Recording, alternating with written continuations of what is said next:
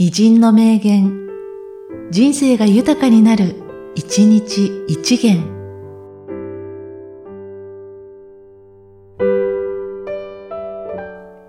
7月3日、カフカ。僕は自分の弱さによって、僕の時代のネガティブな面を黙々と掘り起こしてきた。現代は僕に非常に近い。だから僕は時代を代表する権利を持っている。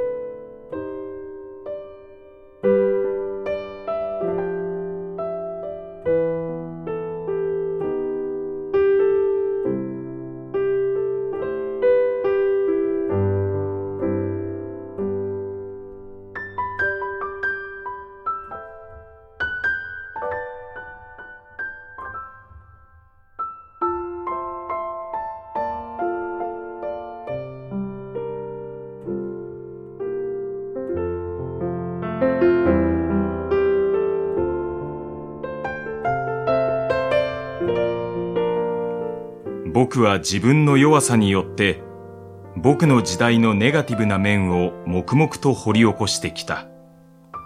現代は僕に非常に近い。だから僕は時代を代表する権利を持っている。